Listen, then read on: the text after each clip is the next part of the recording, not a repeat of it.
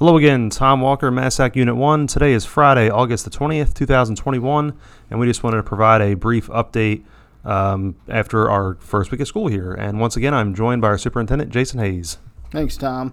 And we just wanted to uh, kind of reiterate uh, we had our first week, uh, and we'd already done this on social media, but we'd like to thank all of our students and our parents and especially our staff for making this a successful week. This was our first full week of school, going eight to three. Since March of twenty twenty, March, what was it, sixteenth, seventeenth, somewhere around in there? Yeah, nineteenth maybe? I, I get it mixed up now. But. Yeah, it was any, anything before that. Uh, that was our last full week of school, so it's it's been a, about a year and a half. Yes, about a year and a half. And this is the first time our students have been able to come in and have somewhat of a normal day. In fact, we had several students tell our uh, our staff that it felt like normal school, only with masks. So um, we are doing and taking other precautions and doing some extra steps, but for the most part, we're having normal school, eight to three, including lunch. Uh, the mask mandate is still there, and uh, we should probably talk about that a little bit, too. I forgot to mention that on our topics. Um, yeah, we uh, did get a little bit more information on that in regards to the governor's um, order. Uh, did you want to elaborate on... Yeah, and I, again, this is all confusing, so uh, if anything is incorrect, I apologize. But what we were we were informed yesterday that what actually has happened is the governor's uh, executive order does not run out of tomorrow, as I originally thought. Uh, it's actually his disaster proclamation. I think I'm saying that right. So in order for the governor to uh, issue executive orders like he has, such as the max, the mask mandate, he has to have a disaster order that enables him and gives him the power to issue executive orders and put restrictions on people for safety. So the disaster proclamation was issued July twenty-third, I believe, and I believe it's set to run out thirty days later, which would actually be Sunday the twenty-second. So I think everybody's saying that it officially runs out on Saturday the twenty-first. And so we're waiting to see what happens. If, if for some reason...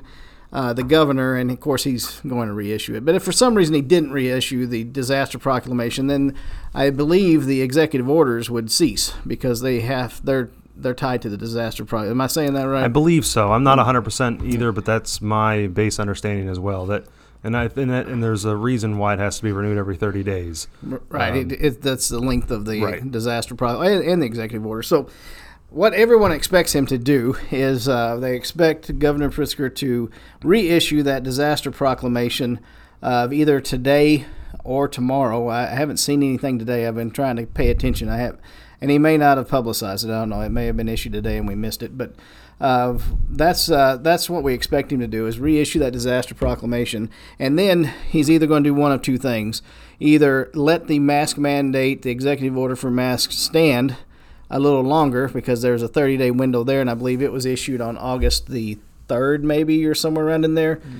uh, which would put it to basically the end of August. Or uh, he could reissue the mask mandate to start over and reset uh, so it would last thirty days from today or tomorrow, whenever that happens.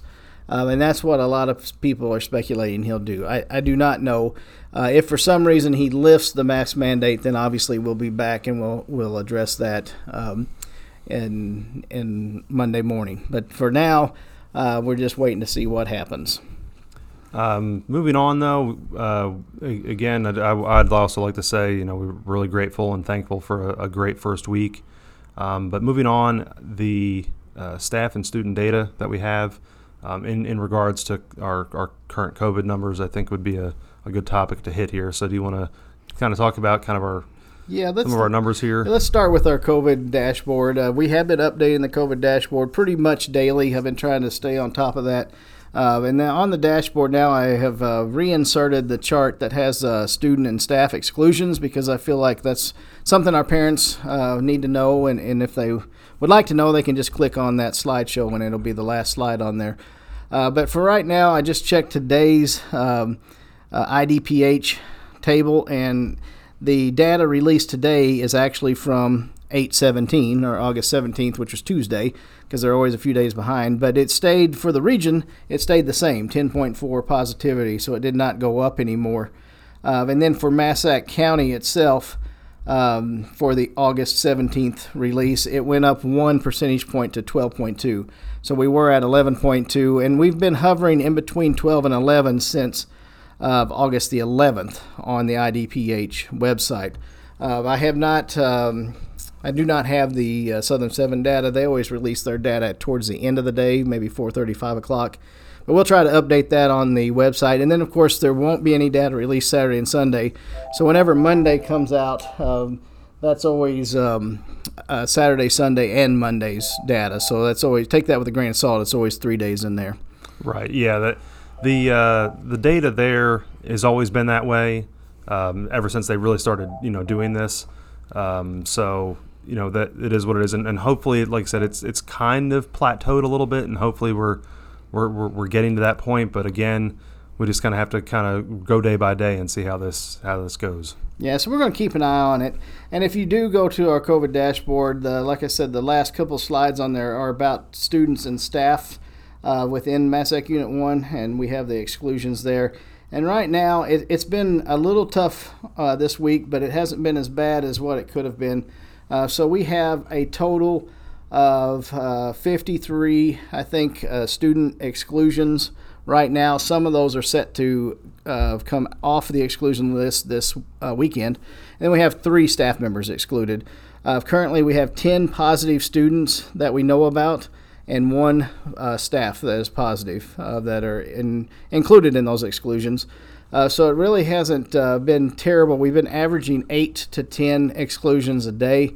Uh, and that's over the whole district, which is eight, over eighteen hundred uh, students and another couple hundred staff. So over out of two thousand people, we've been averaging eight to ten exclusions a day. Uh, and the time length varies on some of those exclusions. And so far, we don't know of any active cases that were acquired from exposure at school. These are all home exposures or outside of school. Uh, but we're still following the uh, the Southern Seven Health Department's quarantine orders and uh, trying to do our part to keep all of our students safe. And in terms of these exclusions, this kind of goes into a nice uh, segue into uh, the testing and then the test to stay program that we kind of have upcoming um, with uh, you know the, the the SHIELD you know program that we're trying to work with here. Uh, do you want to kind of talk on those? Yeah, I think uh, we should probably uh, just kind of um, go into the SHIELD program. Over seventy percent of our parents said they were interested in the Test to Stay program if it was available. And so we have signed up for the SHIELD Test to Stay program, uh, and we have the ability to start doing that within the next couple of weeks. However, there's one there's one hiccup. Uh, the closest lab for the SHIELD program is in Springfield, Illinois. And that's a problem because every sample that we collect from students or staff or whomever has to be driven to Springfield uh, quickly because it's a twenty-four hour turnaround. And so uh, we're working to try to get a lab closer to us uh, because that's just really not very um, handy for us to, to send samples uh, potentially every other day or so up to Springfield.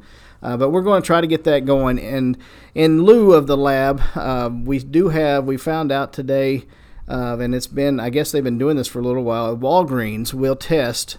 Uh, they have three different tests, so you have to make sure you get the P C R test. But the P C R test is used for the test to stay, according to the Department of Health. And you can get a free P C R test at Walgreens in Metropolis. You have to go online and schedule it. And if you're getting tested, they don't want you to come into the store for obvious reasons. So you have, I guess you have to call whenever your scheduled time is, maybe if you arrive. I'm assuming it's kind of like picking up food or something. I don't know. But uh, they come out and give you the test at the at the car, I believe, and then they send it off, and it's supposed to be back within twenty-four to forty-eight hours. So if you're interested in the test to stay, um, your principal, your building principal can explain it more, but there there is a free option at Walgreens.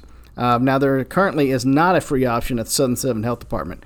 For, for whatever reason, they are not participating in the test to stay program that the Illinois Department of Public Health uh, has told us we could do. So I'm not sure what that's all about, but uh, they can get a free test at Walgreens. Uh, was there anything else did you want to talk about here to wrap us up? You know, I just uh, had a, a lot of positive comments from students. I know there's a lot of parents out there that were upset with the masks. They're still probably upset with the masks, and I get it. Uh, it's it's not the the best situation that we wanted to bring our kids back in uh, for, but uh, it seems like having school and being in school, having lunch, having recess is good for our kids, and it's kind of nice to see kids being kids again. Uh, they're not wearing masks on the playground at recess. Uh, they're playing. Um, you know, I know they're still trying to space out and things, but at the same time, it's nice to see kids being kids. So we appreciate everybody that send their kids back. We're going to continue working through this. We'll keep an eye on what the governor does, if anything, uh, today or tomorrow, and then we'll try to keep you updated Monday. Uh, but for now, we've had a very successful week, and it's thanks to our students, our parents, and our staff. They really made this work, and we really, uh, big thank you to all of them.